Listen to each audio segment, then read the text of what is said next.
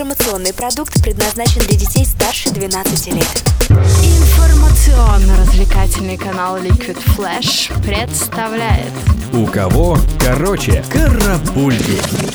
Новости культуры.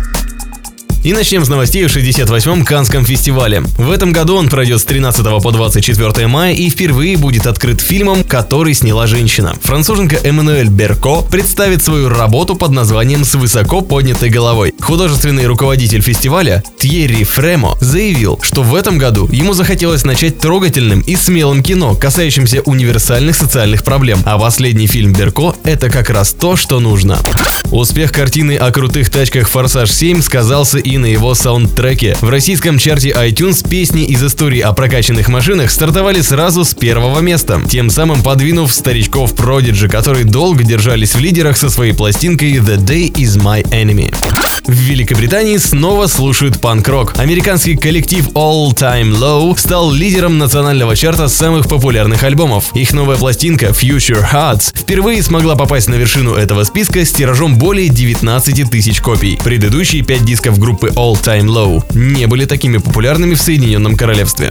Скоро на одной сцене соберутся вместе все экс-участницы Destiny's Child. Напомним, Бейонсе, Келли Роуланд и Мишель Уильямс давно построили свою сольную карьеру и пользуются немалой популярностью. Однако ностальгия мучает каждую и периодически девушки стихийно собираются вместе и поют на различных светских мероприятиях. Однако Келли, Мишель и Бейонсе обещают собрать ансамбль и официально титуловать его своими личными именами, потому что не хотят отдавать бывшему менеджеру группы, полагающиеся ему 25% прибыли Destiny's Child. Поп-дива Марайя Кэрри выпустит на одном диске лучшие хиты за всю свою карьеру. Каждая из 18 песен, входящих в альбом-компиляцию, в разные годы возглавлял американский чарт. Альбом под названием Number One to Infinity станет продолжением пластинки Number One с 98 года, потому что даже обложка будет напоминать о старом диске, ведь Марайя только сменила платье с черного на белое. Или это вообще фотошоп.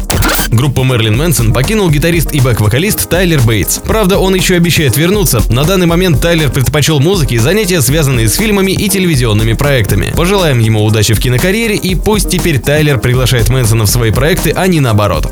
13 апреля в социальной сети ВКонтакте появилась известная британская группа Placebo. Уже сейчас у ребят более 5000 подписчиков из разных российских городов. Оно и неудивительно. За время своего существования группа провела несколько успешных гастрольных туров по России. Последний в 2014 во время которого коллектив выступил в Красноярске, Новосибирске, Омске, Екатеринбурге, Уфе, Нижнем Новгороде, Краснодаре, Воронеже и Санкт-Петербурге. Пока на страничке у ребят только один пост, но к нему уже написано более тысячи бодрых комментов.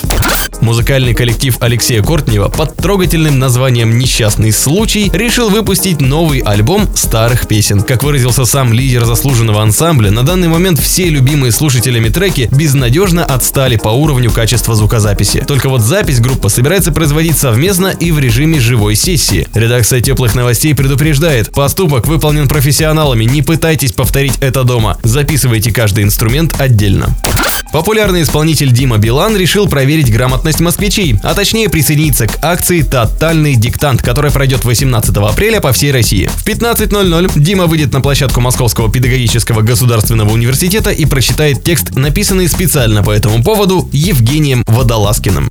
На фестивале Качелла, прошедшем в Калифорнии на этих выходных, произошел серьезный случай с Мадонной. Во время совместного выступления с рэпером Дрейком Великая Марш подошла к нему и одарила длительным поцелуем. 28-летний музыкант честно пытался вырваться и после такого проявления животной страсти демонстрировал явные признаки отвращения. Всю эту ситуацию поклонники засняли на видео и выложили в сеть.